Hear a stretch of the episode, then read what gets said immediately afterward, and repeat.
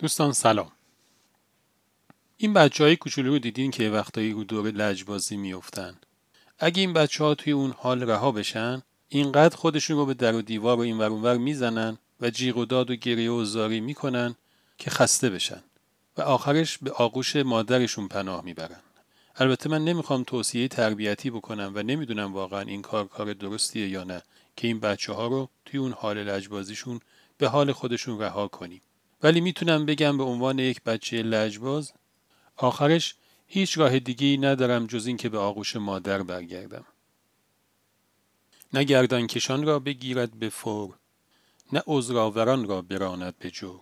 این بیت یکی از ابیات شاعر بزرگ ایران سعدیه و داستانه که امشب برداشت آزادی از این بیت. پسر از همون روز اول سر ناسازگاری داشت. اولش با خونواده حرف هیچ کسی رو قبول نمی‌کرد. بعدش هم نه درسشو خوند نه کارش انجام داد. سر کار که می‌رفت اونجا هم ناسازگاری می‌کرد بد رفتاری می‌کرد. آخرش به فقر و بیپولی و بدبختی افتاد. آخرش هم افتاد دنبال خلاف. دیگه یه طوری شده بود که کارش به کارتون خوابی رسید. یه ویروسی هم به جونش افتاده بود که احساس می‌کرد دیگه هیچ راه برگشتی نداره و دیگه نمی‌تونه با خدا حرف بزنه. یه شب نصفه های شب بود. گرسنش شد. این دفعه دیگه واقعا گرسنش بود و هیچ پولی برای سیر کردن خودش نداشت. خیلی دلش شکست. ناخداگاه شروع کرد با خدا حرف زدن. آخه خدایا این چه وضعیه این چه زندگیه مگه من دل نداشتم نمی‌شد منم مغزم مثل بقیه آدم ها کار می‌کرد اصلا انگار سیمپیچی مغز من یه جور دیگه است انگار یه ندایی بهش می‌گفت داری خوب میای. گفت خدایا خودت می‌دونی که من پدرم و مادرم و خواهرم و برادرم و خیلی دوست داشتم. ولی خب اونا با من رفتار خوبی نداشتن. منو تحویل نمی گرفتن. اون ندا از درونش می‌گفت اصلا هر چی تو میگی درسته. فقط تو بیا. اون گفت البته خود من هم رفتار خوبی باشون نداشتم. حالا هم واقعا نمی‌دونم باید چه کار کنم. به اینجا که رسید اون ندا از درونش گفت خب چرا بر نمیگردی خونه؟ مرد گفت برگردم خونه با این وضعم.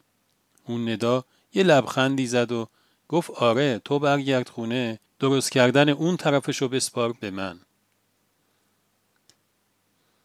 خستگی یکی از نعمتهای بزرگ خداست. آدم خسته درست توی نقطه عطف زندگیشه. نمی‌دونم اینی که میگم درست علمی هست یا نه. ولی احساسم اینه که آدم تا قبل از خستگی وقتی که می‌خواد یک رفتار یا یک صفت نامناسب خودش رو بذاره کنار این کار رو با خداگاه خودش می‌خواد انجام بده. در حالی که ناخداگاهش به سمت اون صفت یا رفتار نامناسب گرایش داره. این هم ثابت شده است که ناخداگاه انسان خیلی قوی تر از خداگاهشه و زورش بهش میچربه. پس آدم موفق نمیشه.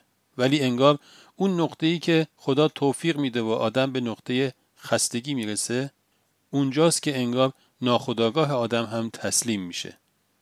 پس بیاییم ما از خداوند برای خودمون و برای دوستانمون توفیق خستگی رو بخوایم.